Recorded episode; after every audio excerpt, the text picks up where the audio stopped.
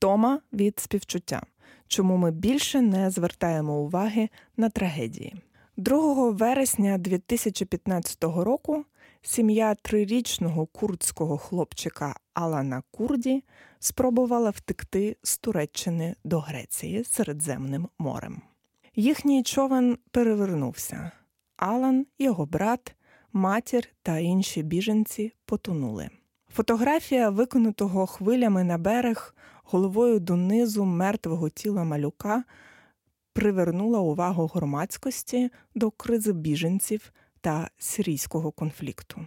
Через тиждень сума пожертв для біженців, наданих Червоному Христу Швеції, була у 55 разів більшою ніж за тиждень до того.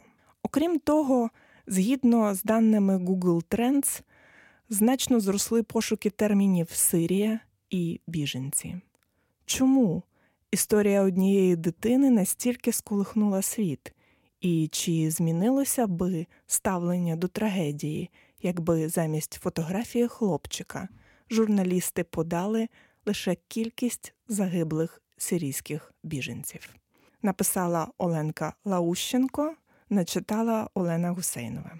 Науковиця і журналістка Сюзен Молер аналізувала висвітлення американськими медіа багатьох проблем: вірус Еболи, голод в Ефіопії, вбивства Садата і Рабина, табори смерті в Боснії. Вона проаналізувала новини чотирьох американських каналів ABC, CBS, NBC і CNN. На підставі цього дослідження вона дійшла висновку, що коли повідомлень про трагічні події стає надто багато, аудиторія втрачає здатність реагувати на них. Цей синдром називають втомою від співчуття. Вперше цей термін у 1992 році вжила історикиня Карла Джонсон. Втомою від співчуття вона назвала один із етапів вигорання працівників, робота яких базується на спілкуванні з людьми. У зоні найбільшого ризику, на її думку, ті, чий обов'язок надавати допомогу та піклуватися, зокрема лікарі, доглядальники чи психотерапевти. Постійно перебуваючи поруч з пацієнтами, вони поступово перестають їм співчувати, і навіть летальні випадки сприймають спокійно. Звучить цинічно, але це допомагає тим, хто надає допомогу жити ще й власним життям і дбати про себе. Поступово в тому від співчуття почали розглядати не лише як професійне вигорання. Втомитися співчувати може будь-хто.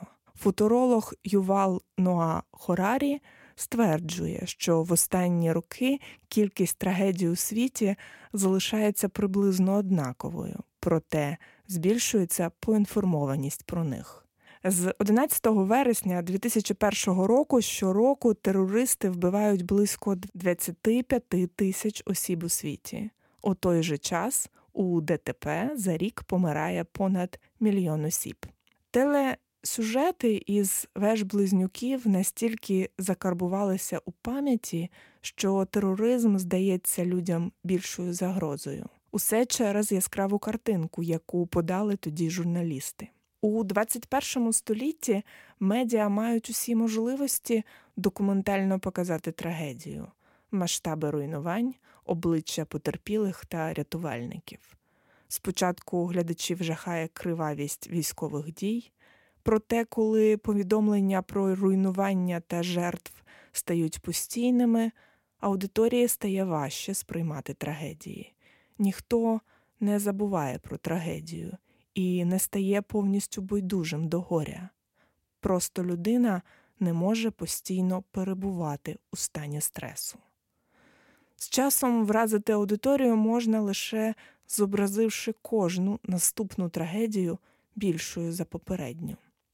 Професор психології Павло Словіч, який досліджував синдром втому від співчуття, виявив, що чим більше жертв, тим менше ми звертаємо увагу на окремо взяту людину. Така ситуація може виникнути навіть тоді, коли загальна кількість жертв дуже маленька. Жертв може бути навіть двоє. У одному з експериментів дослідники запропонували трьом групам людей пожертвувати гроші на порятунок дітей. Першій групі показали обличчя однієї дитини і попросили зробити внесок. Іншій групі показали іншу дитину і теж попросили зробити внесок. Перед тим як попросити про пожертвування, останню групу благодійникам показали обох дітей. Середня сума, яку пожертвували перші дві групи, була близько 3 доларів 25 центів на кожну дитину. Остання група пожертвувала близько 3 доларів для обох дітей. Павло Словіч пояснює в тому від співчуття особливістю емоційного сприйняття людини. У кризовій ситуації вона прагне спочатку захистити себе, а потім того, хто є найближчим до неї. Люди прагнуть піклуватися про людей. У 21 столітті аудиторію більше не вражає статистика смертності чи руйнувань. Так відбувається через більшу поінформованість глядачів про трагедії. Тепер єдине, що може змусити співпереживати, історія однієї людини, яка розкриє ширші аспекти проблеми. Персоналізація трагедії робить її ближчою до нас. Складно уявити тисячі чи мільйони людей разом, тому така кількість сприймається абстрактно. Страждання однієї людини аудиторія підсвідомо переносить на себе, вони здаються більш зрозумілими. Розповівши таку історію, легше мобілізувати людей і змусити їх діяти. Окрім кількості жертв, на синдром втому від співчуття впливає географічна віддаленість аудиторії від катастрофи. Новини постійно конкурують між собою у важливості та за увагу аудиторії. Дослідники Томас Айзензея і Девід Стрьомберг проаналізували висвітлення катастроф американськими телеканалами із 1968 до 2002 року. Вони виявили, за яких умов європейські медіа однаково висвітлюють однакове стихійне лихо в різних частинах світу. Це відбувається тоді, коли загине один європеєць, 43 мешканці азійських країн або 45 мешканців Африки. Тип і масштаб трагедії відіграють важливу роль. Це так званий принцип трупокілометрів. Згідно з дослідженням Томаса Айзензея та Девіда Стрьомберга, європейці охочіше співчувають європейцям, тобто особам, які живуть за схожих умов та переживають схожі досвіди.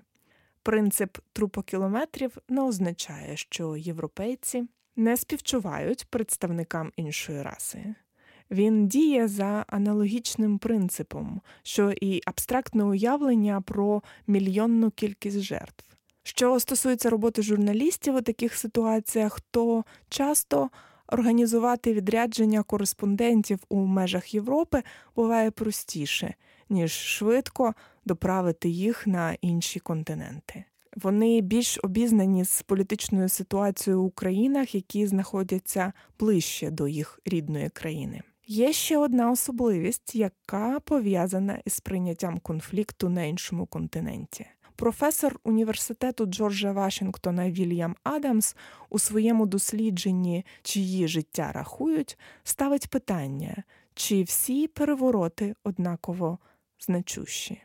Припустимо, що одночасно у Єгипті та Уганді, країни Африки, виникають однакові за масштабами конфлікти чи стихійні лиха. Європейські засоби масової інформації більше уваги звернуть на трагедію в Єгипті.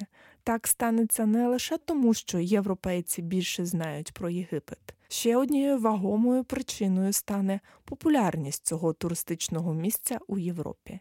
Це збільшує ризик того, що серед постраждалих можуть опинитися не лише місцеві мешканці, але й туристи з різних країн. Тому першочергово репортерів та знімальну групу направлять саме до Єгипту. Нейрофізіолог Сергій Данилов пояснює, що наші емоційні реакції еволюційно спрямовані перш за все на членів власної групи, переважно на тих, з ким ми персонально знайомі, або на події, які можуть вплинути на нас. Звичайно, у нас є емпатія. Якщо ми бачимо чиїсь страждання, ми можемо переживати їх майже як власні. Але щоб ця реакція тривала далі, треба щось більше залучення через соціальні зв'язки. Згідно з дослідженням Томаса Айзензея та Девіда Стрюмберга, американські журналісти більшу увагу звертають на видовищні катастрофи. Так, понад 30% матеріалів про катастрофи з 1968 по 2002 рік присвячено землетрусам та вулканам, лише близько 9% повеням, а 2% масовому голоду. Це пояснюється тим, що масштаби перших значно більші і одномоментніші. Вони пояснюються так. Природні катастрофи потрібно висвітлювати одразу після того, як вони сталися, щоб вповні показати масштаб трагедії. Голод тривале явище. У часі змінюватиметься лише кількість жертв, але картинка залишиться такою ж. Все ж новини про трагедії, спричинені людьми, стають пріоритетнішими за висвітлення природних негод. Саме тому повідомлення про терористичні напади 11 вересня 2001 року у американських медіа перекрили усі інші повідомлення про події того ж дня. Під час теракту загинули 2977 осіб, а також 19 терористів. The New York Times присвятили найбільше матеріалів цій події. Вони не лише детально інформували про перебіг та наслідки катастрофи, а й опублікували неформальні біографічні згадки про тих, хто помер у близнюках. Нещодавня пожежа у французькому Нотр-Дамі вразила глядачів масштабом руйнувань. У день, коли собор загорівся, інформацію про перебіг пожежних робіт та його стан світові медіа оновлювали щогодини з кожним новим випуском новин.